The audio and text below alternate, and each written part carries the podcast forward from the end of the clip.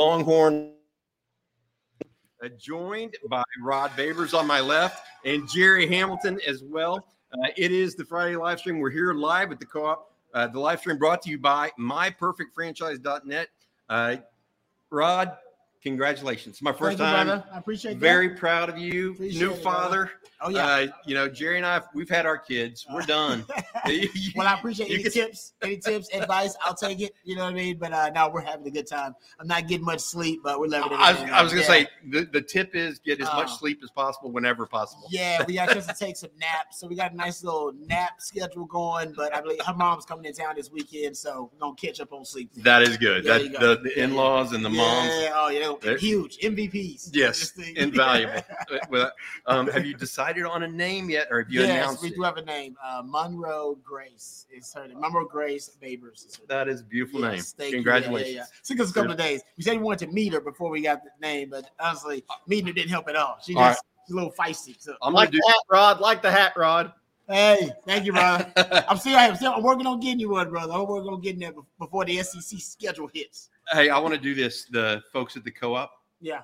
Got Oh, this for you oh, and your kiddo, man. Come on, man. Yeah, very- Are we, are we opening on air? Am I yeah. Do whatever you want. All I think so. It'll be. all It's right, kind of cute. There you go. They, they they filled me in on what it was. oh, did they really? They wrote a Oh, card man, and did all that is kind like of stuff. really fancy too. It's nice. Come on. Oh, oh, Guys, we're gonna get to the Longhorns in just a Sorry, second. guys. Sorry, This guys. is, I'll, uh, I'll, I'll speed this up. It's okay. You're all good, man. Oh, mama's go- oh, look at that little Longhorn. Oh, That's awesome. Mama's all about that. She got a one. She got a Oh, her she ready first for one. the Texas OU game. You ready for Texas OU already? Thank We're gonna, you, get, guys. we're gonna get number that. 21 put on the sleeve. We're gonna get 20, Number 21. Hey, Ah, appreciate that, guys. Jerry, you very much. let's get Thank going you. with you before let Yeah, yeah. put his stuff up. Real quick, some breaking renew, recruiting news with Colin Simmons, the Yeah. number one player in the state of Texas out of Duncanville. Yeah, yeah. Um, uh, Justin Wells put out. We we had said it was a likely, but we always wait for Colin to let everybody know what he's doing right. Uh, Colin Simmons will be uh, at the game Saturday as we expected. Look, Dakorien Moore, Alex January, obviously all the Duncanville guys are going to be at that game Saturday. Dakorien Moore is going to be uh, riding down uh, to Austin with Jordan Johnson Rubel and his mom. Obviously, their moms are really good friends. Jordan Jordan Johnson, Rubel, and Dakorien Moore grew up together. So big news there. Solomon Williams also officially visiting this weekend. Uh, they play tonight in Tampa. He'll fly out Saturday morning. Uh, he was at Texas A&M under the radar official visit last weekend for the four-star defensive end out of Carrollwood Day. Uh, they're in Tampa, the edge prospect that can, can also play linebacker. So he'll be at Texas this weekend. The question is, does his recruitment continue? Does he end up going to Oregon? He's already officially visited Bama. He's scheduled to be back at Bama for the uh, Tennessee game. Um, so we'll uh, we'll see we'll see what happens there. And then obviously DeAndre Carter, four-star offensive guard out of Mater Dei, committed to Auburn, is in town for his official visit this weekend. Um, he's been in contact with Texas head coach Steve Sarkisian, Kyle Flood this week leading up to the official visit. Both of his parents will be on that visit. Um, so that will be uh, that will be a big one because you know Auburn's got to be nervous about that. Brandon Baker just committing to Texas from Mater Dei, two of the top 25s, three of the top 25s in the country, all high on Texas. Question with DeAndre Carter is can Texas get past maybe a chance to see the field earlier to rebuilding Auburn versus maybe having a little more patience at a more established Texas? Uh, but great visitors list Zion Williams, 2025 top D tackle in the state of Texas. He will be in Austin tomorrow, scheduled to be in Austin tomorrow. It's going to be another really good visitors list. We believe Kobe Black will be in Austin tomorrow. It makes sense with Colin Simmons in Austin. Uh, one guy that I don't think will end up being in Austin is DeAndre Robinson. I'll say that. I, I I put out this morning that he's scheduled to be there. I just don't think he's going to be. I don't think he's going to be there, guys. All right. Uh, well, we'll, We'll that's what why we.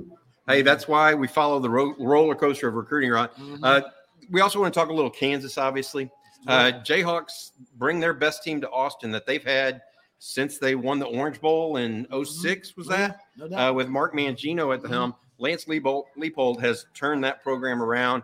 Uh, they are uh, maybe uh, as good a team as in the Big 12 outside of Texas and OU. It looks like those are the three best teams right now. Maybe Kansas State's Mhm. in that mix. Yeah. Who else? I mean, that's that. those are the kind of those look like the kind of groups. A couple of key aspects of this game that I want to get your feedback Sure. on. I watched your football theory with Ian Boyd yesterday a little bit. Uh, that was very good stuff, uh, as always. Texas offense against the Kansas defense, and the Kansas offense against the Texas defense. Yeah.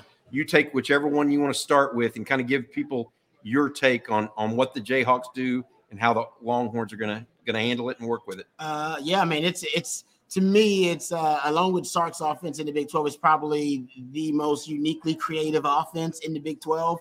It's essentially the greatest hit, greatest hits. Uh, that think of it like the greatest hits of all the really good offensive concepts throughout the last 60, 70 years. I mean, they use air raid, West Coast, uh, RPOs, uh, lots of play action pass. Uh, they like to they, they really like to throw out a heavy personnel, which is something we'll get into, uh, which is 12 or 21 personnel. Uh, they're really diverse in their personnel groupings. Honestly, to me, if you remove the quarterback element, the quarterback run game element, which is their zone read, their read option, they, they'll even run some triple option, kind of modern triple option concepts. Right.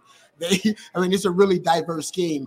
Um, if you remove the quarterback run element, honestly, it's really similar to Steve Sarkisian's offense in terms of the pre-snap motions and shifts, all the, the different uh, challenges that it presents to the to the defense. It's trying to occupy your eyes constantly, put put, put defenders in constant conflict. And uh, Kotelnicki is a re- him and Lance Leipold have been together since 2013, and they do a really good job of almost hacking your defense. The best way I can describe it because they're they're they're accustomed to not having the the top talent or the most elite talent at every level. So they really, instead of trying to, you know, outrun defenses, which is what Sark's big about, right? He likes speed on his defense, or he likes mass on the interior, right? So he likes bigger bodies, big humans. So you can, hey, you can smash them if you want to, or hey, I can outrun if I want to. Sark likes both options. Uh, Kansas doesn't really have those options. So Kansas wants to outsmart you. And they basically want to uh, hack your defense. And that's why they throw so many different concepts at you all at one time. And Sark, very similarly, he does the same thing where he's trying to overload the, the kind of the circuitry of the defense and force them into making mistakes. And putting and, Sark's really about, big about isolating one-on-one matchups and finding dis, disadvantageous matchups for the defense. Uh, this offense is more about, like I said, it's more about they throwing so many different concepts at you that you're inevitably like a virus it'll find a way to hack into your defense, and then they'll they'll find a weakness and exploit it because Rod, it's hard to prepare for all those different concepts. Rod, it's amazing. Both of those guys have mentioned Andy Reid, Sarkisian, yeah, and and, and Leipold this week. Both uh, or Sarkisian in the past. Both both mentioned Andy Reid. To your point, they do. There are some similarities. I, yeah. I, I look. Andy Reid is. I, I've been following him since his days at the Eagles. Yeah, and frankly, he my my father in law is a Kansas City Chiefs fan, and even before they had uh, Pat Mahomes, they had Alex Smith, who kind of revived his career in mm-hmm. Kansas City after kind of being left for gone. And I, I I'm just uh, I, I really feel strongly that they they're terrific and what they do about getting guys in space, both Texas and mm-hmm. Kansas. They put guys in one-on-one matchups, right? Yep. Um, frankly, my takeaway from it is they've got Texas, and I asked Steve Sarkisian this on Thursday. Like, what is it? Y'all, y'all's offenses are they're different, but they're similar. They're, yeah, you, know, you said yes, they they totally all have skill position players. They all have the toys that you need: the wide receiver, the running back, the quarterback. They've got them all. Even a tight end. They both have tight ends. They put them in positions. Well, I asked Steve Sarkisian, how do you defend that, and how do you plan against it? He said, got to be more physical on the line of scrimmage. Yep. And ultimately, that may be where this game has to come down to uh, is Texas potentially beating a very uh, experienced Kansas offensive line. I mean, Kansas, just like Texas, brought back all their starters. Mm-hmm. They're uh, even the Michael Ford, who was out at practice, their starting right guard. I think it was two, he, 220 combined career starts. Yeah, yeah, exactly, exactly. Yeah. They, he's coming back. So he was out Monday at practice, mm-hmm. but he's apparently back for this week. Uh, so the Jayhawks have experience like Texas does. They have the skill players like Texas does. We'll see what happens uh, Saturday afternoon. You know what I like? You know what I like in this Kansas team too. I said I talked about this morning uh, on Coffee and Football. They're like the there's Bingle man. Bingle has a great uh, YouTube channel, by the way. Uh, congrats to him on his success, man. He's a Texas grad, Texas fan. Uh, the guy does great, fun stuff. My kid watches him all the time. Um, so Uh, uh, we're lucky that he's here talking Texas with us and commenting. But I equate, I, I kind of look at Kansas like that, and I'm not saying they're mid major, they're Power Five, but like that team in the NCAA basketball tournament that's really experienced, that may not have all the NBA draft picks that the teams they're going up against do, but they execute at such a high level and they're so well coached that they knock people off and they keep advancing in the tournament, right? They're not the most talented team. Texas is a more talented team than Kansas, but there are some similarities to Kansas in some of those really good mid major basketball teams that make tournament runs. So you're going to, Texas has to execute it. High. Texas is a better team. They're a more talented team, but they're going to have to win this game by executing at a high level. All right. Uh, speaking with Rod Babers, Jerry Hamilton of Inside Texas and On Texas Football. This is the Friday afternoon live stream uh, brought to you by myperfectfranchise.net. If you're looking for to own your own business and want to try to do that for a living, uh, there's one person you need to call, and that's Andy Ludicky at myperfectfranchise.net. Uh, if you are interested in, in having a franchise opportunity, Andy Andy fits you with a multitude of different offers and consults and gets you going in the right direction. He's got a uh, a test, not a test, but more of a, a form you fill out, and then he consults with you, goes back to it, and tells you which ones he thinks might be best suited for you. It's a really interesting process. I actually did it myself uh, about a year ago now. 404 973 9901. That's 404 973 9901. If you want to own your own business and think franchising might be for you, uh, check out Andy Ludicky. Uh, guys, I, I got to say this. Uh, we are in the throes of a team that is generating a lot of national interest right now. Uh, when we were here, there were people came in from Utah, mm-hmm. people here from Missouri, Virginia. from Alabama, Virginia. Yeah, absolutely. Yeah, just just right now. Yep. Um, and last 20 minutes. Yeah, exactly. That's what that's, that's what I'm saying. this team's starting to generate a lot of national interest in bringing in fans that haven't been in before. Um, Longhorns are, the momentum is there. Man, they need to keep it up. It's you know you and I both know, and Rod and Jerry, you know this as well, how fleeting that moment can be, and one bad play or one bad game can kind of make that all dissipate, and that's why tomorrow's so big. Uh, before they go to Dallas next week and go to the Cotton Bowl against yeah. an OU team. Uh, that's what you love about this. You love about this journey right now. The team is on. You know they're really good, and now we know the ceiling. Right, we know what they're capable of. This is a team that's capable of being one of the best teams in the country.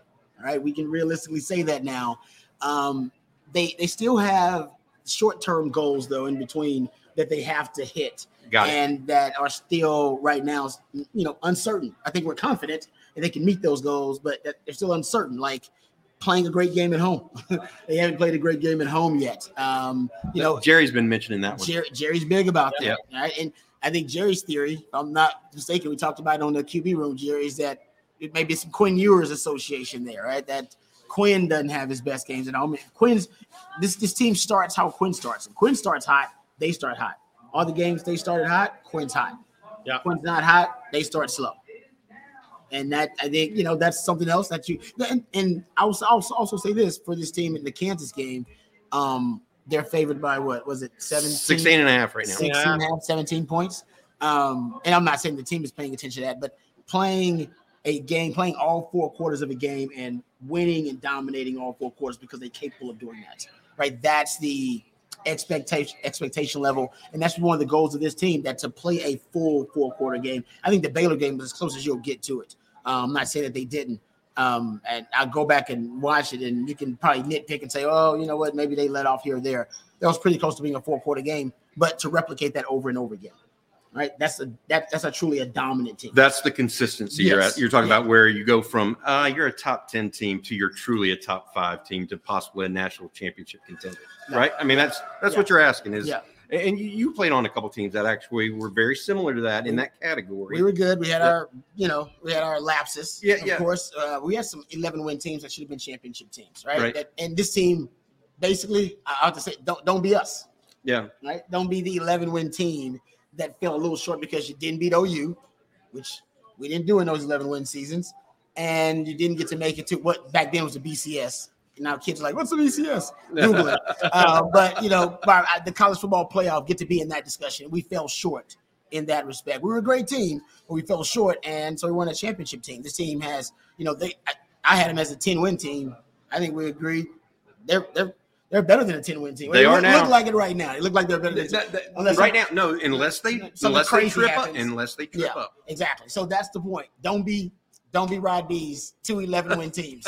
we because we fell short, even as 11 wins. So Yeah, Look, look, I I think the next two games are absolutely, obviously huge, but uh, they're one game at a time. But look, I'm not in the locker room. I'm not a coach. I don't have to play that game. right we're talking about it. It's it's on those guys.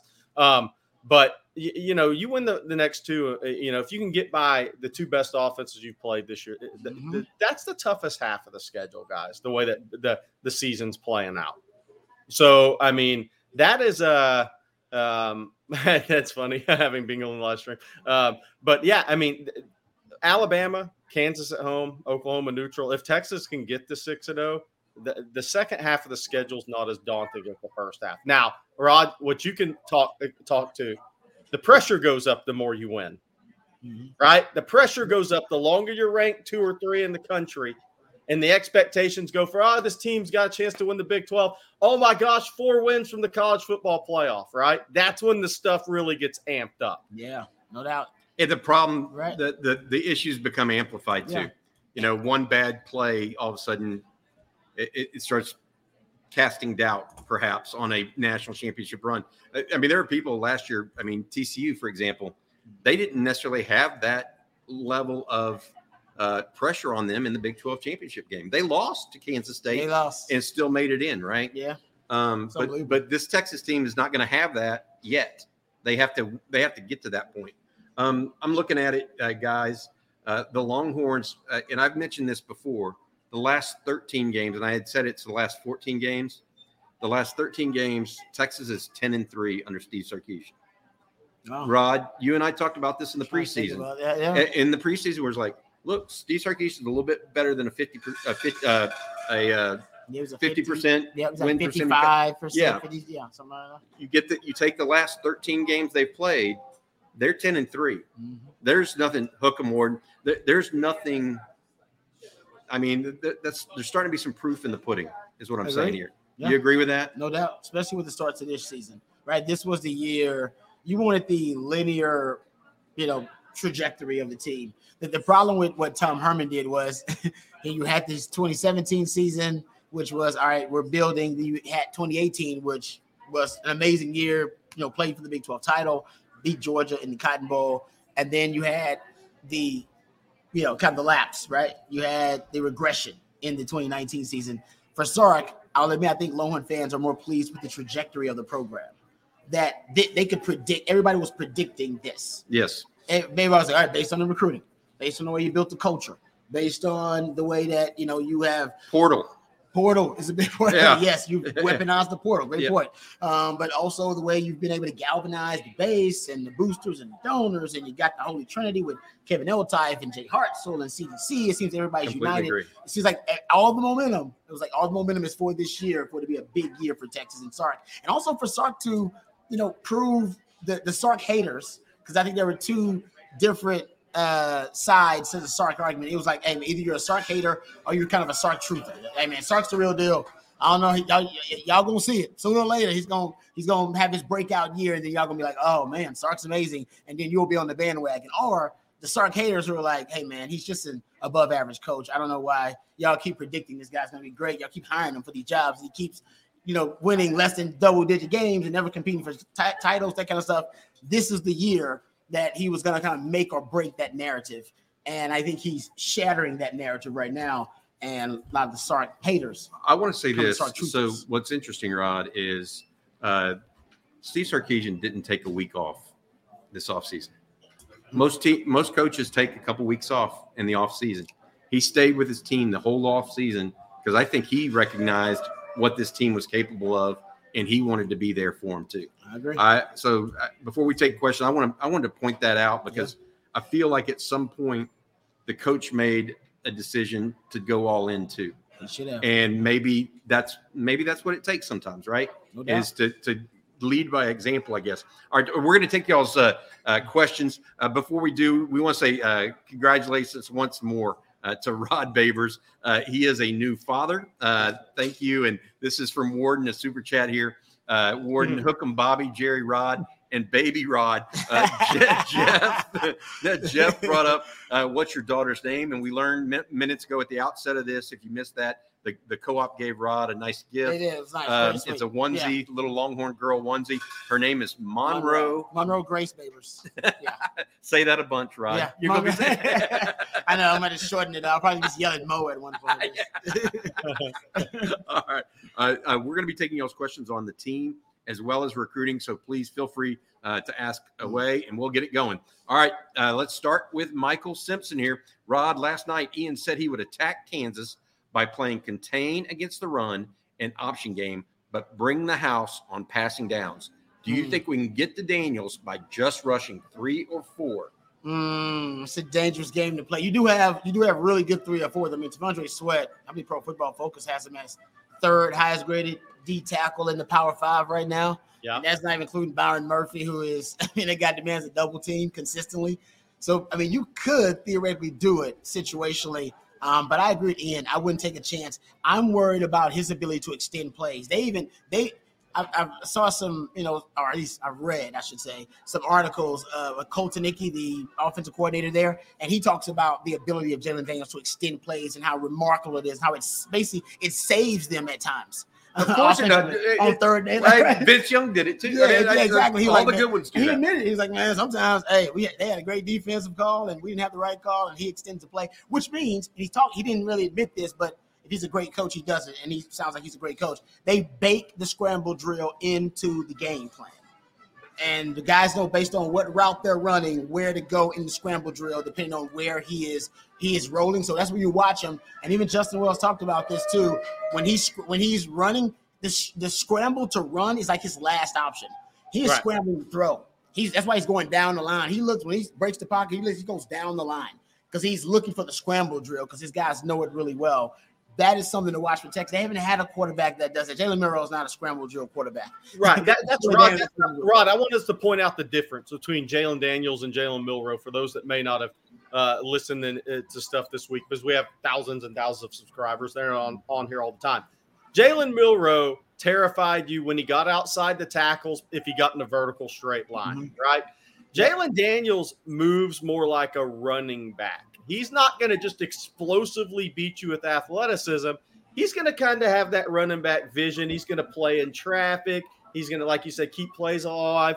He's going to set up a block. He's more of that running back versus that explosive athlete out the gate. Yeah, I- I, I- agree with that. I do too He's because patience. He's patient. He's like a running back. He's weird. got vision, patient vision. Yeah, I agree with that. let, let me ask you this. Right? So the scramble drill, right? Mhm. If you're Ryan Watts, if you're Terrance Brooks, Mhm. and you know it's a scramble, and you know they have predetermined places for for Yeah, to go on Kansas the field, receivers yeah. to go, don't isn't that something you can pick up on on Oh film? yeah, no doubt. Yeah, yeah, yeah. You know, no question about it. Because at one point they'll know, you know, the, the initial Break it- route broke Break down, off the route. route. yeah, decomposed, whatever. So yeah, they can figure that out. And against Texas, they may, you know, change that up, whatever. But still, the players should know there's a natural feel to the game when the route is covered and then the play breaks down. And you should. I, I always talk about quarterbacks having an internal clock and quarterbacks having pre-snap reads. We all have pre-snap reads. Y'all, y'all, y'all just care about the quarterbacks more than everybody else. we all have pre-snap reads, and we all have an internal clock. Uh, when trust me, when Casey Hampton and Shaun Rogers were rushing the passer on my D line, my internal clock was quick. I had to cover for like three seconds. like done. I was like, it's done. I don't know. I don't know what the quarterback's doing. With my back turned, but Bobby, he ain't having a good time. He, he had the duress. I'm good. I'll, I'll cut that covered up. And, then you should know your D. This D line actually, I'm, I'm assuming the internal clock will be pretty quick. Uh, but yeah, they should know. Okay, after four and a half seconds, um, you know, I mean, the, the, the route's probably broken down. That's when they're getting to their secondary scramble drill routes with Jalon Daniels. I think with the Texas D line this week, guys, um, Bobby and I were talking about a little offline. Strength of their t- obviously the tackles are their strength more than the interior. Their guard ta- guard center guard are not the strength of their offensive line. Left tackle I think is more athletic than right. I, I think you can get at the right tackle a little bit, but it sets up for Texas strength up the middle, as does OU next week. Similar. So the question is, can you, if but Rod, if it were you, would you try to take away half the field from Jalon Daniels? I, I, I, like Nick Saban used to overload and just take away half the field, right? Mm-hmm. He would send, he would just overload that B gap and force that quarter flush him one way or the other, and force him to play on half the field. Would you look to do something like that with Daniels? I think we've seen PK do something similar things, right? I think you guys may remember just kind of watching. Well, he'll have. I it's not really a spy. He's kind of an edge player, opposite right. of an overload, and he'll overload a side either with a blitz or uh, maybe with the the, the the, line, depending on how he wants to situate the, the D line. And he'll he'll flush that quarterback a certain way, and he'll just have that designated player at spy or that edge guy. He'll have him collapse once he breaks the pocket. He'll have him collapse on on the quarterback he's done that before. I don't know exactly what PK calls it or what the concept may be, but it's exactly what you're talking about, though. You're talking about just overload one side or blitz the hell out of one side of the of the O line, force him to force the quarterback outside to the other side, all right, and to to break contain outside and almost give it to him, give him that ability to break contain, and then go chase him to the sideline. And then you cut off half the field, and then you can allocate more resources to the side of the field you're flushing him to. Hey, so, Rod, yeah, it makes makes perfect sense. Jalon Daniels has a quick arm, but he's got a very long release, right? He drops the ball. I call it below the water down to his hip. When you were a corner and you studied film, or I think this is why Jaylan Ford had a pick on him last year. When you see that guy that has that, he has a quick arm, but a longer release how much is that talked about for you guys, like leading up to game week? Because look, Jalon, it's a windup now. it's a it's a bit of a windup. He's got a quick arm, but he isn't compact now. That thing's down and out and around. Yeah, and it, it, you know, I wonder on certain downs will the guys the guys decide to play off so yeah. they can see it.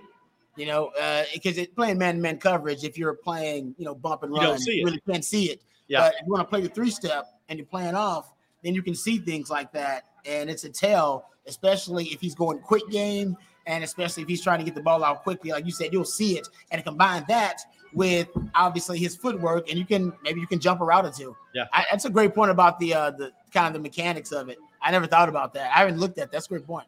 I, I think uh, he's two, I think he's two split seconds late getting the ball out of his hand to what he sees because mm-hmm. he drops that ball down to his waist and then kind of rotates through. Ooh, uh, yeah. yeah. interesting. Like let's that. let's see if it happens. Uh, I think still a, good, still a very good player, by the way. I'm not taking yeah, yeah. No, but hey, every every player's got to tell. Every player's got something right they got to work on. I like that. Uh, hey, uh, Captain Americano wants to know: Are Bobby and Rod enjoying some of the co-op brewski here? Great marketing strategy. There's there's a mariachi band playing in the background right yeah. now. There's free booze over in the corner over there, Happy and there's just it's like a smorgasbord of nothing but Texas paraphernalia upstairs, downstairs here at the co-op. If you haven't been in a while since you were a student or been in uh, downtown Austin or oh, yeah. down near uh, the drag on campus. It is an amazing setup the co-op has here uh, for right now. Uh, I'm Bobby Burton, joined by Rod Babers, uh, former Longhorn cornerback, pro football player as well. Jerry Hamilton of InsideTexas.com and on three. this is the Longhorn live stream presented by MyPerfectFranchise.net. let me ask you this, Jerry. This is a recruiting question from David Keith Williams. Does DeAndre Robinson's absence uh, speak to the uncertainty of his commitment uh, or just issues with him making the trip to Texas this weekend? Yeah, uh, that's the question that everybody wants to know because, and do we have the answer necessarily yet? Well, I, I call I, will call DeAndre a soft verbal at this point in time. I mean, look, you don't go to Florida last weekend and not tell the Texas staff unless something's up. It doesn't work that way in recruiting, um, and it, it is their off week this weekend at Jones High. Uh, this is this is their off week, so this was uh, the weekend that you would think he'd be coming in. Uh, he did come in for the Wyoming game, so I definitely, uh, I, I, definitely think that uh, uh, it'll be interesting to see what happens on this recruitment long term. I'll say that. Hi, Jerry. This is a follow up uh, from earlier. You mentioned Solomon Williams, the defensive end out of Tampa's Carrollwood Day High School, will be visiting officially this weekend with his mom. Do you know if his mom went with him on the Aggie uh, visit? This is Z from the T asking that question. I, I believe a good so. question, by the way. Yeah, yeah, great question. I believe so, but not hundred percent sure on that. But I believe so. I think A and M. I think Texas, Oregon, and A and M. He'd been to all those schools unofficially. Alabama was his official visit. I think all those schools are in the same boat. Hey, we want your mom to come out. That's why the Oregon visit got initially canceled, um, and, and, then the uh, uh, Texas visit got canceled. Uh, but they got you know A&M got him on campus last weekend for the Auburn game, which, which is interesting. Which makes you kind of wonder, Bobby. Um, Alabama still thinks they have a shot. We'll see if he gets back out to Oregon. That's a long way out there. But after this weekend with Texas, he's visited Texas. He's visited Texas A&M if the College of Pharmacy is going to be key in his decision making process, Alabama doesn't have a College of Pharmacy. Another day is here, and you're ready for it. What to wear? Check. Breakfast, lunch, and dinner? Check. Planning for what's next and how to save for it? That's where Bank of America can help. For your financial to dos, Bank of America has experts ready to help get you closer to your goals.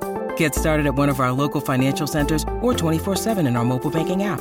Find a location near you at bankofamerica.com slash talk to us. What would you like the power to do? Mobile banking requires downloading the app and is only available for select devices. Message and data rates may apply. Bank of America and a member FDIC. Seeking the truth never gets old. Introducing June's Journey, the free-to-play mobile game that will immerse you in a thrilling murder mystery.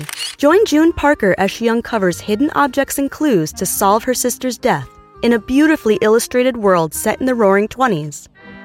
With new chapters added every week, the excitement never ends. Download June's Journey now on your Android or iOS device or play on PC through Facebook Games. So we'll see. I like it. I like Rod it. liked that one. I like it when they, but, but, but look, guys off. I like when the academics kick in there, man. But, but hey, hey, let's not. I don't want to discount Nick Saban. He's overcome some things before, right? Hey, I, have got 28 linebackers drafted. You can go to the School of Pharmacy when you're 30. I mean, you know, we'll, we'll, see. We'll, we'll, see what happens. But I, I think I think Texas, boy, Texas A&M's got a legit shot at it too. If he made that official visit, um, when I left Carrollwood Day last week, it, the impression I think it was last week, the days were together. The impression I got was that Texas may be a slight favorite there, but with him going to A&M, I think it's going to be that's another battle. All right. Uh, thanks, Jerry, for that update. Uh, I'm going to get to Rod on a question about Ryan Watts in a second. First, I want to say thank you to our sponsor. That's Andy Ludicky of MyPerfectFranchise.net. If you're looking to leave the corporate rat race, own a business of your own, maybe franchise ownership is for you.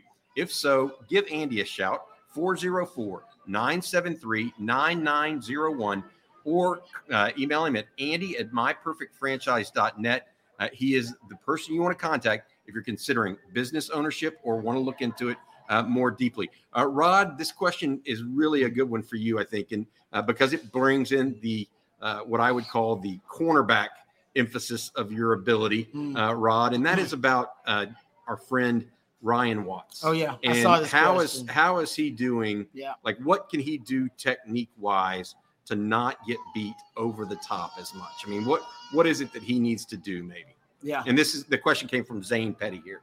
Uh, thanks, Zane. That is a good question. Actually, something I've thought about because I saw the one in the Baylor game. There were two in the Baylor game. One was who's playing bail coverage. Yeah, that's what I was just saying. There's the one, two different. That's the scary one, right? That point of bail coverage is that you're bailing out, so you should have upfield shoulder. Upfield shoulder meaning uh, obviously the shoulder that the, the if he runs the post route, right? You to want to be on zone. back shoulder. You yes. don't want to be to the shoulder. Yeah, exactly.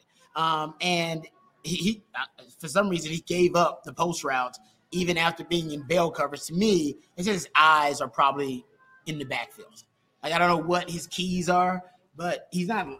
If you're playing bail coverage and you're still keying your man, you're supposed to be looking at that upfield shoulder and locking that upfield hip.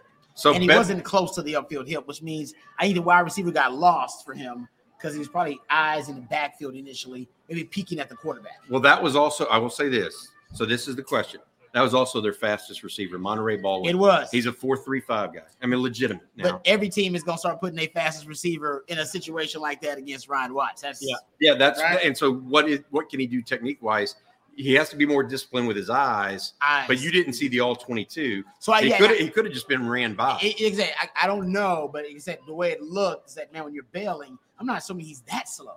Yes, that, yes. that that's insulting. Yeah, okay. he's that, I got, I got for you. me to say he's that slow that he would bail and still be able to give them that shoulder, I'm gonna assume I'm gonna give him the benefit of the doubt. that he was checking up at the first down line, probably. Yeah, and I'm gonna say that he was peaking a little bit. I get it. You know what I mean? And then he, lo- he lost the receiver. But you're right. If he was just, that, that's, just got that's, straight up beat, that's troubling. That is that's troubling because that would mean other teams are going to try to do the same thing. And they'll see it. Watts. Yes, and and what and what Kansas will probably go do is because you know Ryan Watts he's the boundary corner, and that's the short side corner, and he usually going to play bump and run if he has an isolated single receiver over there. But if not, he'll play off. If you play formation into the boundary, meaning you can play twins or you can play trips into the boundary, you can bunch formation to the boundary. Think about that though. You can guarantee him playing off. Essentially, you can simulate and replicate the same situation and get Ryan Watts in a track meet one on one. And I think some teams may try that. Uh, what I was saying, the bump and run, the uh, the one he had at the line of scrimmage, he doesn't use the sideline very often. He's big. I mean, he, he, first of all, he's always force a receiver to have to run the hump around him. Um, and he gave up the inside. If you watch him, he actually opens up his hips, opens up the gates, and he lets the receiver by. Man, for a receiver like Ryan Watts, who's so long and rangy, make that receiver run around you.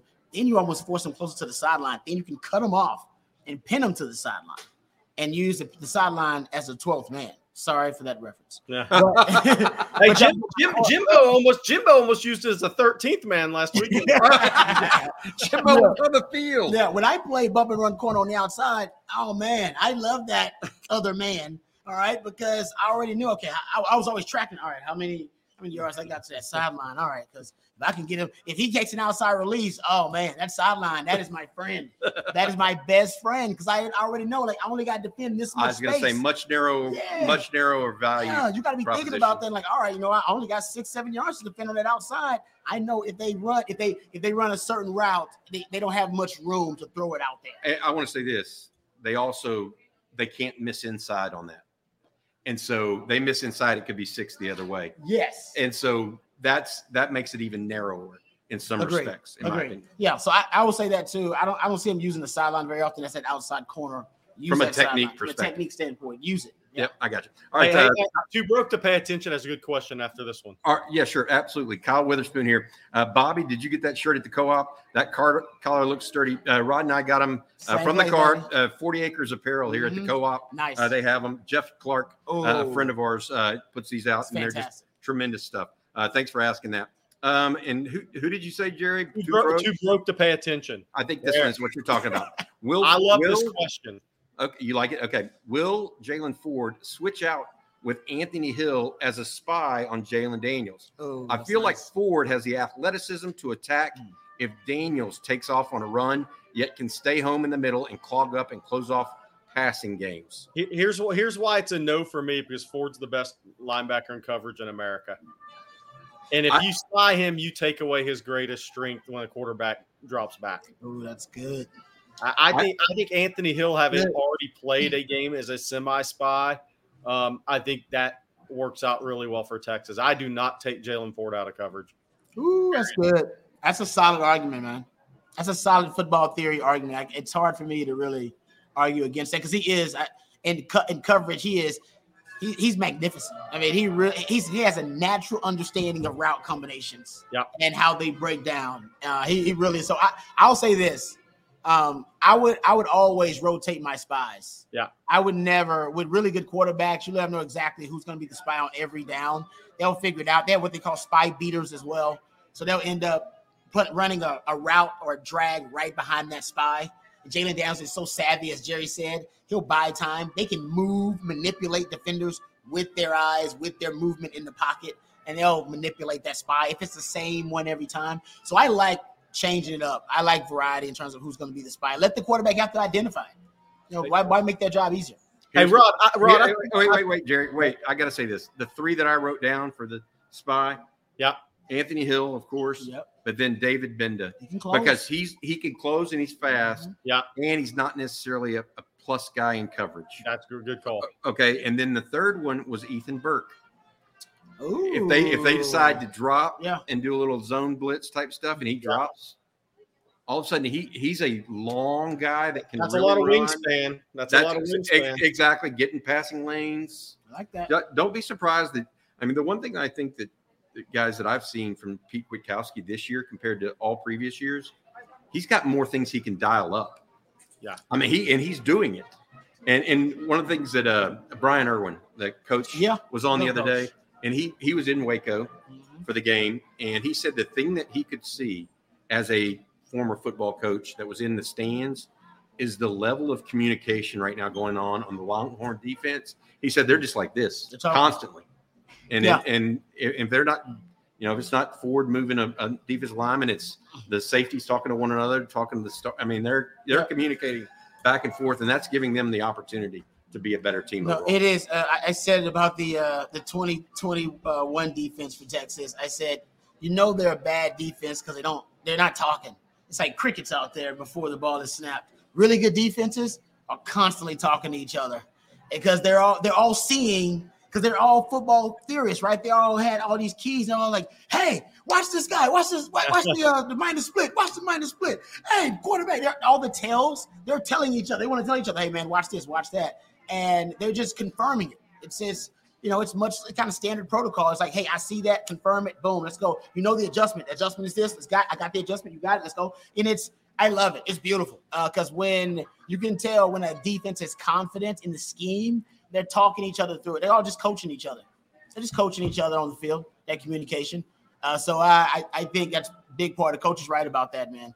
Pr- Oh, props, props to Isaac Darden. He said maybe some Blackwell in that rotation as well. Now, Oh yeah, that would make Oh, Mo- it's Mo fine. Blackwell. Darden. Got, hey, you, you guys always get credit in the comment section. David Keith Williams came back with that about six responses after as I well. forgot about that. He, he wasn't available for the. He wasn't available in Bama. Great Yeah. call. What, what about this one? Need to be slightly more disciplined in pass playing rush lanes and not let Daniels get up and out the way Milrow did a couple times.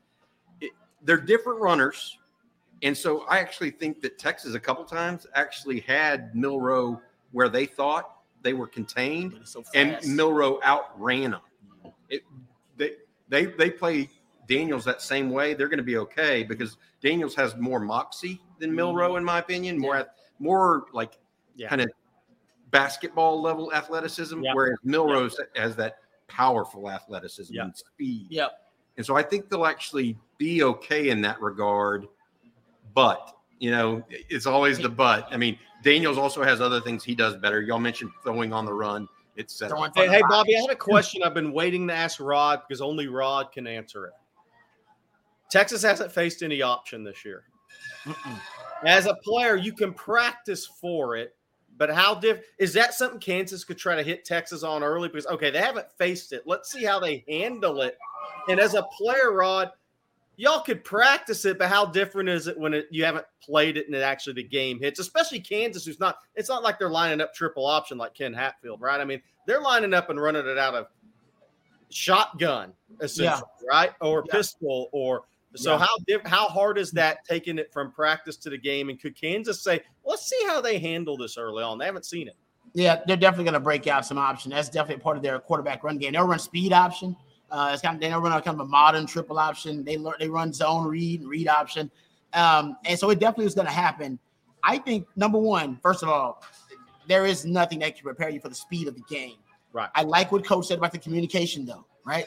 Yeah. Big part of option football, assignment football. Guys have to know their assignment, their responsibility. It's got to be communicated, and these guys you know, they, they seem to communicate really well. There's also the football IQ of this team is really high, especially on the defensive side of the ball. Um, so I, I I'm not as worried about guys being in conflict and guys, you know, being indecisive about their responsibilities and their duties.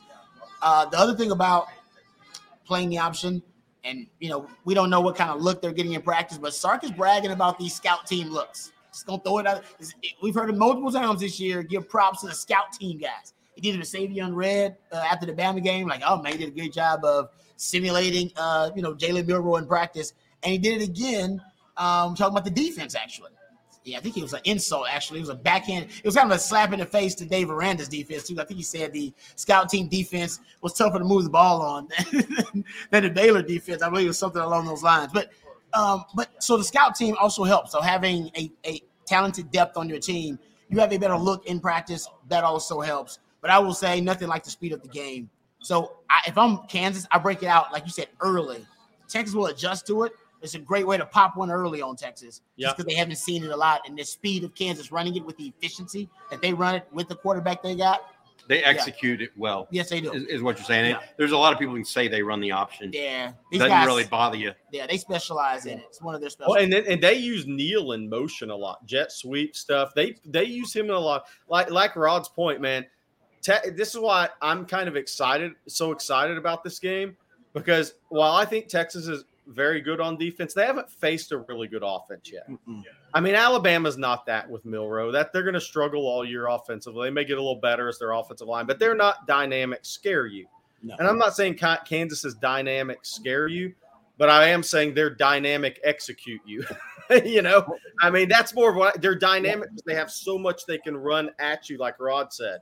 It's, And, it's and- just and like then if they execute all of it, then you really you're we're, we're really going to find out how good Texas is. If Yeah. are, are they an elite elite defense or just a very good defense?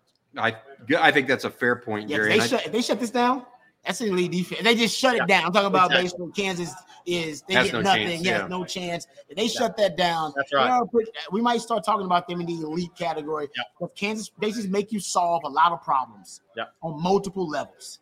And it, it's it's hard for every defense to be able to solve all those problems they present to you. And we'll see if Texas defense can do it. I agree with Jerry that you haven't faced an offensive identity yet. Right. And this is a true offensive identity that Kansas has. This is the Friday afternoon Longhorn live stream. I'm Bobby Burton, joined by uh, Rod Babers and Jerry Hamilton. Uh, this is sp- sponsored by the folks at myperfectfranchise.net, and we're live from the Texas Co-op uh, here on University Drag, or the University Co-op, I should say. I, they, they've changed the name kind of back. when I was a student here, it was just the Co-op. Now it's the Co-op. University Co-op Yeah, yeah. officially. Uh, but these guys are great people down here, letting us uh, have this and host among a, a lot of people uh, in the uh, store as well. Right now, you get your free drinks over in one corner. You get to listen to the mariachi band. Happy hour, I can hear this. I Yeah. can hear Oh, the yeah. mariachi band a little bit in the background, Jerry. You'd love it here, Jerry. Oh, Jerry yeah. be drinking margaritas right now. hey, Jerry. How uh, long is the live stream? yeah, how long's that? Jerry will get in his car. Uh, hey, Der- this is from Derek. Jerry can dis- discuss the potential portal targets, or is that unethical? So, can you do that? We're going to need to 10 to 15 transfers this year with players not playing and Hmm. NFL early departures to be competitive next year. I don't know that 10 to 15 is in the cards, No. but I could see five to 10 for sure. Yeah. Um, yeah. And, and I'll I'll tell you, I, I don't think we should name players yet because No. unless they've already entered the portal, Right. Yeah. uh, but I can tell you that, you know, Jerry, you and I talked about this yesterday afternoon about what we think Texas needs in the portal. Uh, if you want to do that, feel free. Or you want me to try to read yeah, it yeah, off? yeah. So, so let's let's start um, wide receiver, Yep, no doubt. tight end that can stretch the Yep. field. Even No though doubt. Jordan Washington is a talented young kid coming in, he's still a high school uh, kid, going to be a freshman. Um, linebacker, D line, safety, punter, Punter. Wow. punter for Got, sure. to have a punter. Yeah. So you're talking about what six six different That's positions, what six, seven positions? It's not, it's Yeah. that's what I'm saying. It's not five. It's not Mhm. four. Yeah. It's in that five to 10 Ten. range. Yeah. Because you may take, you may want to take two wide receivers. Yeah, exactly. Because if you think about it, if Isaiah Neyor for whatever reason doesn't come back, you know Mitchell, Worthy, and Whittington are almost Gone. assuredly gone. Yeah, gone. If Neyor doesn't come back, the only adult, adult I say by having more than one year experience would be Casey Cain, Yeah. Johntay Cook, Yeah. DeAndre Moore, Ryan Niblett. That's it. I mean, that's a that's Yeah. a light re- receiving core for a guy that likes to press the ball down the field. It's probably also why Texas leads for Ryan Wingo. Uh, hey, but hey, but here's the other thing I'd say. But one thing I want to say to that question too at the end is, Uh, uh, I think Rod and I we we may have all mentioned this on a live stream one night.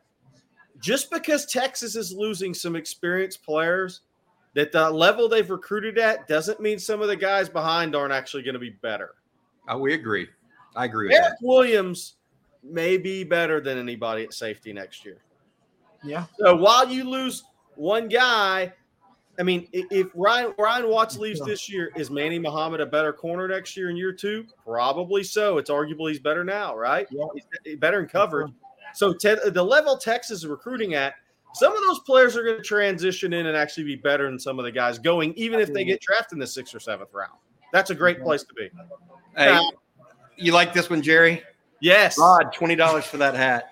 That hat is the most. I mean, I, we get more comments on that hat than anything. I'm working on They- getting one for Jerry, man. It's, the whole, Hey, Rod, I, you know, Rod. it's a hot item. I did. I, I was even, I was gonna I You should have should have passed you- it up. You should have your guy throw one of those to Colin Simmons Saturday. And uh, uh, uh, if Colin Simmons wore that, you know what that would do to that hat? Oh my gosh! Oh yeah, hey, that'd be like some Deion Sanders marketing, right? That'd be like them shades. yeah, you're right. You know, Hey. yeah, oh, you know what? I'm gonna talk to my guy and see if he want to make some bread. Oh, you know, I just gonna go. You know what I mean? Hey, You better uh, have his production on in line. injury update here on both teams from Bobby Brown asking. Bobby mentioned Kansas guard might be out. Actually, I mentioned he was out on Monday's practice, returned to practice later in the week. The Jayhawks expected to be fully healthy. Rod, the Longhorns Mm. expect to be fully healthy too. That's good. Cedric Baxter back full go at practice, practice uh, as well. Longhorns, other than uh, Cole Hudson and Chris Ross, no injury updates uh, for the Longhorns of note this Yep. week. So, uh, relatively, you know, just relatively healthy teams, both of them, for a early season matchup. Rod, this is uh this is about as good as it gets as far as health is concerned. Uh, no doubt. I mean, and, and for Texas, you know, I, last year when Jalon Daniels, I think the first game he came back was the Texas game, if I'm not mistaken. Yes, it Uh, was. It was No, a. Texas Yep. game, and this is a guy that had for any quarterback at Kansas. I don't know how many can say it. Uh, just a couple. He had a res- on his resume already a win against Texas Yep. in Austin. So if anybody's confident about you know what they could do in this game, it would be Jalon Daniels.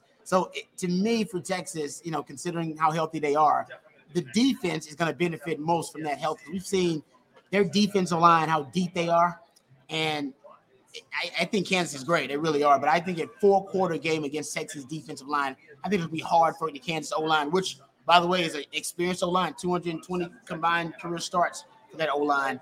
I wonder if they're going to be able to hold up against the onslaught of defensive linemen Texas is going to rotate in there. And that honestly it includes the way they use guys like Anthony Hill off the edge. They just seem to overwhelm you with front seven talent. I should say, might say front seven They- talent. they did- because Jaylan Ford's in there too. They did that in the third and fourth quarter to Alabama. Yeah, that's why I wondered how, how is Kansas going to hold up against that? All right, hey uh, Rod, you just had a baby. Yes, sir. Jerry's got to get his off to the prom to, or to the homecoming tonight. He, he said he had a heart out at four o'clock. Uh, Jerry, you have anything you want to finish here, with? Um, right now, I'll close it out from here afterwards. No, no. I mean, I think uh, look, next two weekends are huge for recruiting. I mean, it's going to be an amazing atmosphere tomorrow afternoon. Texas fans again get the Bevo Boulevard three hours early. Um, team gets off the bus two hours and fifteen minutes before the game time. Um, north end of Bevo Boulevard. Look, we have a lot of guys telling us they're going to be at Texas OU already. Um, obviously, that game being in the Cotton Bowl Saturday. Um, three, four, five, 25s who are very talented kids are saying they're going to be up there. Uh, see what happens with DeAndre Carter and Solomon Williams this weekend. Um, look, I, if DeAndre Carter, if Texas could flip him, then I think they could be done at the offensive line in this class, uh, barring something crazy. Um, and, and Solomon Williams obviously is a high end uh, edge linebacker prospect, so that's a big visit uh, because look, he's a guy that you know how much Texas likes him when you already have Colin Simmons and Zena committed, and you still All right, bring. th- Jerry, I appreciate you, buddy. You have a All good one. Tell Jessica hello and, and uh, have fun uh, All right. in the uh, thing. All right, be good. All right, I'm with uh, now with Rod Babers. It should say Rod Babers and Bobby Burton up here. I, I messed up. right. That's all Uh. I can't I can't go back and change it now. Um, hey, one of the things I wanted to say uh, while we're talking about Jerry was talking about Bevo Boulevard and what's not. Texas One Fund, who we work with sometimes and Oh, promote nice. Oh, uh, yeah. the NIL uh, consortium, really for the University of Texas. Mhm. Uh, they are having a tailgate tomorrow, and everyone is invited. Okay, what is suggested is a monthly donation of however much you want to give to the Texas One Fund. Nice. And for that, you get there's Faust Distributing, uh, our, our friends at Faust Distributing, free adult beverages tomorrow. Pinkerton's Barbecue, Mm. Houston and San Antonio Barbecue Company. barbecue. They're going to be bringing in some stuff as well. Check it out. It's it's uh, two. They're putting two tents together, large tents, on the LBJ lawn behind the live music. Nice. So if people want to go out there and enjoy, look at what Matt, our producer, did for us. Um, uh, added Rod's name to it. Thank Thanks, you, Matt. You're the man. man. Appreciate Um, you.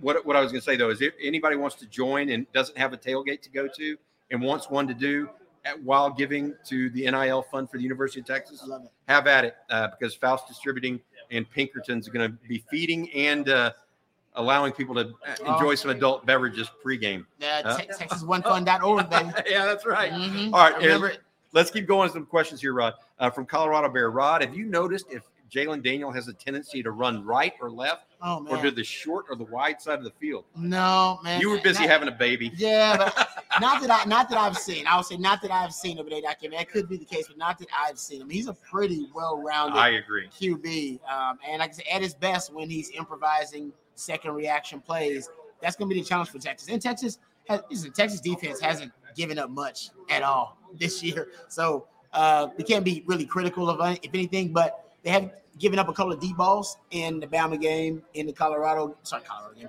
in the Baylor game, um, and those two games I think are, and if you're looking at Kansas right now, that could be something that Kansas tries to exploit because they have a guy that can extend the play for a long time. Like I said, the scramble drills, what we mentioned earlier, that's one of my big fears going into the matchup. That Texas hasn't really been tested and challenged with the scramble drill and defending it. And he might be one of the best in the country, or Kansas may be one of the best teams in the country at executing it.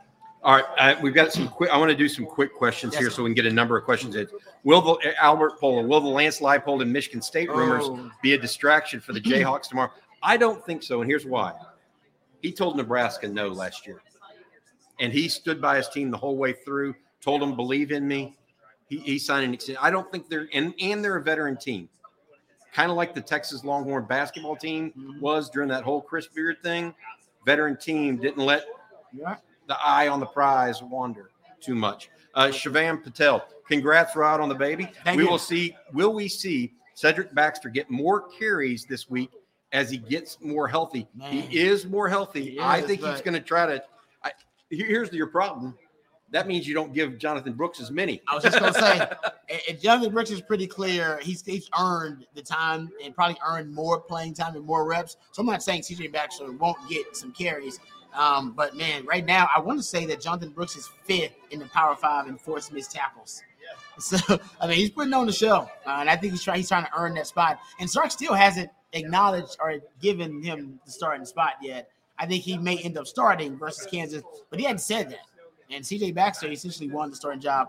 I, I think CJ Baxter will get more. And by the way, and they're still using 21 personnel too, so they'll play multiple backs at the same time. This one, Ashton Holloman. How does the offensive line for Kansas compare to other teams Texas has played this year? Mm. A lot like Wyoming, maybe a little bit better. Oh, that's good. I like that. That's good. The That's experience, good. Yeah, experience, I like that. um, smart, uh, play a play a controlled brand of ball. Mhm. Uh, their their play caller protects them a little bit at Yep. times. Yep. Uh, that. so that's that's kind of one I got. Uh, this is for you, Rod. Frank DeCluet. Uh, could this be a Jalen Catalon game?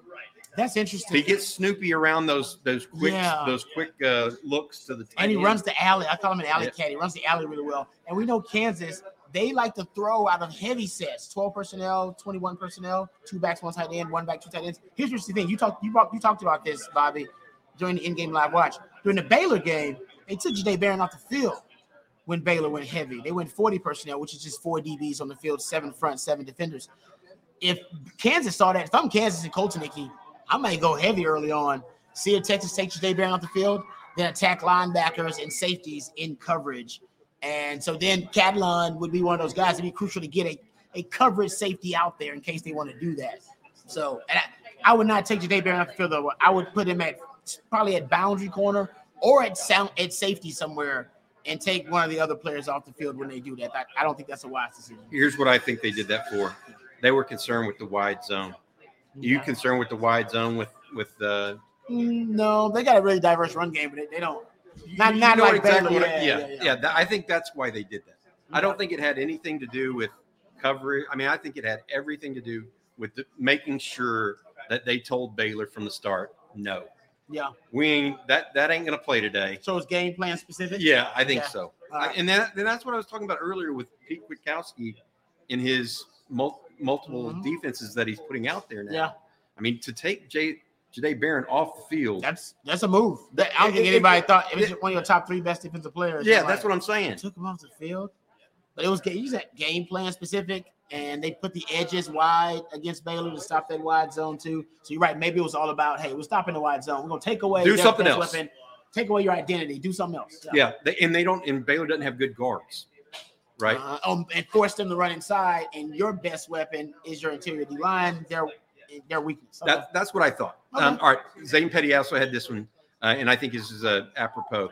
Collins, uh, Alfred Collins, and Vernon Broughton have been playing great. I completely agree. They have been playing really well. They, they've they've both stepped it up. I think everybody we were so fixated, Jerry in particular, by the way, so fixated on Alfred Collins in the preseason, mm-hmm. right? Oh, Because he he's the one that we knew had, you know, that Yeah, high the- level NFL raw material. Yeah. man. He had it. not many people, including myself, were talking much about Vernon Broughton. I mean, I, I'll I'll be the first to admit it. Vernon Broughton's proven me wrong thus far this year. Um, he is a significant part of this defense, and I think you guys are right. I think he's playing extremely, extremely well right Yeah, uh, earning his nickname, Vernon. It's already been brought.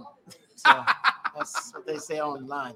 Dad joke. I'm a dad now, so dad joke. There you go. hey, uh, Rod, I want to say thanks to our sponsor for today, uh, Andy Ludicky at myperfectfranchise.net. Uh, give Andy a call if you want to own your own business and you think franchising might be the best opportunity. Andy has a system uh, that he puts you through that allows you to understand what you might be best at, which of those franchise opportunities actually work best for you, and then allows you the, the whole process of going from soup to nuts, start to finish. Uh, call him at 404 973 9901 or visit him at Andy at myperfectfranchise.net. Uh, that's Andy at myperfectfranchise.net. Uh, Rod, we've tried uh, in this hour or so that we've been on now uh, to kind of give people a picture of what we think tomorrow will be like, the, the ebbs and flows. Because the one thing that I, I always try to say to people, it's not even when Texas beat the you know what out of Baylor. Yeah. There were still Baylor made some good plays. Oh yeah, You know what I mean? That's going to be that way tomorrow, except I think Kansas is going to make more more. of it. yeah, I agree. And so just keep in mind, it's never, never get too hot, never get too cold. Uh, although 97 degrees might be a little warm tomorrow afternoon. For, for Kansas, for, for, for Kansas. Kansas, man. I mean, I don't know what the weather. You think that'll matter? You think that I- matters? well, I think. Well, Did- I- did it- oh, let me ask will- you It will matter how much we don't know. Texas is really deep, and Kansas probably deeper than they've been, but they're deep for Kansas. Like I said, they haven't been in Texas heat. Texas, man, Texas heat's different. That, this is a, no. This is a good question for you. So different. you remember y'all played Colorado at home your senior year, I think, right, or junior year? Uh, Y'all beat them. Ced Benson popped the run. Yes, this is the year we played in the Big 12 title game. Yes. right? yes. so y'all beat them. year. Y'all beat the tar, Junior year. tar out of them at Yes. home, Yep. And, and, and it was hot that yeah, day. I remember that. And you go back in December, it's more Oh no, we Cooler. played inside. yeah, We played in exactly. the dome. We played in uh, Cowboy Stadium. Yeah. You're right. Before it was Jerry You're World, right. Yeah. Cowboy Stadium. You're Yeah. right about that. I'm Yeah. old now. Yeah, yeah, we all are. I used to go to state championship in high school, and now it's just a big parking lot. There you go. You know, uh, so I, I totally get it. Yeah. So it, my point is, Texas still plays a lot of guys, though. That's the whole point. In the fourth quarter and the second half, that's where you separate. Just wear teams down. All right, uh, I think this is a really good question uh, from D. Scott Matthews here. Is Texas's second half improvement this year, and it, it's Oh, this. significant, This is a good and it's not just this year. It started last year late, Mhm, right? yeah. We talked about this. More of an improvement in coaching, or there being more quality depth that's fresh to finish the game. How about how about this answer? C, both. Yes, it's no doubt. Bobby's right. It's both. And think about. It, I'll give Sark credit. Sark, Sark emphasized this. This was a. I heard JT Sanders talking about it with the media that they're. He said they they know they have a reputation for for not finishing games, for not being a second half team. He talked about it, which means the coaches had been talking about it. All right, and that means that means Sark has emphasized that. And Sark always says you get what you emphasize. And he's emphasized we got to be better in the second half, which means the coach has got to be better in the second half. He's talked about being more aggressive as a play caller in the second half, in the fourth quarter. I think it's I'm, I'm with Bobby. I think it's a you know it's a combination of factors, and it, it's all working. And I think it's a good job by Sark because that was a big issue that he needed to address. They were not winning games in the fourth quarter. and They were not adjusting well in the second half of games. I think two years ago, 2021, it wasn't so much co- coaching. I think it was. I mean, they were depleted on the defensive side of the ball. Teams were just running the ball down Texas's throat because they didn't have a defensive end. Mhm. I mean, they were using Jett Bush as a 230 pound defensive end against a power run game. They, they, the, the offense did get stymied, but that's because the quarterback, after his first read, wasn't really there. So there was nothing there for him, right? Last year, we started to see them come along. Okay. They got more talent on defense. They've, they've been doing better. This year, I think they're more talented on defense yet again. and they're now their quarterback is in his second year. So add all of those things together, along with an improvement of coaching of understanding what those guys can do. Like I'm, I'm interested to see if Texas is in the fourth quarter, what's what's PK going to do in the fourth quarter? The only game they've really gone, the two games they've gone into the fourth quarter on, Wyoming and Bama. They played hell hell of a defense in fourth quarter both those games. Yep. I mean, shut them both out. Yep. And a lot of it was, you know, that, that defensive front making plays. Yes. And I think that's where Texas Got- separates from teams is their defensive front is it's the real deal, man. It's one of the best in the country. It's been one of the best in the country for the last two years. So I'm, I'm with Bobby. I think I think I think the coaching has improved though significantly, in my opinion. I do, and I, I'll give Sark and them a lot of credit. I think Sark is a head coach and a play caller has grown. I think he's grown. We can will probably take us a little while longer. Maybe there'll be a football theory that we'll dive into how Sark has grown for the three years. But I think he's he has grown and challenged himself. He has some tendencies and habits that weren't all constructive as a play caller when he first came. And still may that stuff may creep up every now and then. But he has certainly been very honest and forthcoming and upfront about his challenges. I'm talking about with coaching, like even with the team, he's like, "Yeah, man, we didn't do this right, or we didn't do that right. We got to get better at this. We got to get better at that." And I think it's helped him. I think those man in the mirror moments for Sark in the offseason where you say he took no days off, right? I think it's helped him. He'd be like, you know what, I have to get better at this. I'm not a great fourth quarter coach. Uh, that's that's what the that's what the reality is. That's what the film says. That's what the record says. Why is my team two and five in one score games? We got to get better at that. I think he challenged himself with all those those narratives and wanted to break them, wanted to share them. He's done a good job so far. All right, uh, Rod, that's going to do it uh, for this uh, episode. Thank you all for all the questions. I'm sorry for the ones that we didn't get to. I want to thank thank you for the super chats. Thank uh, Andy Ludicky at myperfectfranchise.net. Remember that, Andy at myperfectfranchise.net. If you're looking to get into the franchise business, I also want to thank the uh, co-op. Uh, Amen. And Oh, yeah. hey, my nice gift they got. you got for a got a gift for the for Yeah. Monroe Grace Boom. Favors. Look at that beauty. That's nice. Texas That's OU it. game. She'll be ready to go. She's set up already, man. All right, Real. Rod. Uh, thank also Jerry Hamilton who joined us, our producer Matt Matt Hutchison as well. Uh, Jerry, Rod, thank you. Thank you, Uh, brother. good luck tomorrow. Appreciate it. Two thirty kick. I'll have the Saturday conversation at eight a.m. with Paul Wadlington, and then Jerry and I are going to be back with a live stream pregame just to update you on any news and notes before the kick. Uh, we'll be on around ten a.m. tomorrow, and then we'll have the watch with us with Aaron Hogan, uh, Jerry, Rod, myself, uh, Ian Boyd will be in, in that, and then Rod, me, and I don't know if Andrew Drew Kelson's going to the game. He's So I don't know if he's going to be able to be on with us. So Jerry will probably pop on for uh, post game with us. All right, for Rod and Jerry, I'm Bobby Burton. Thanks for watching. Hook 'em. Hook 'em.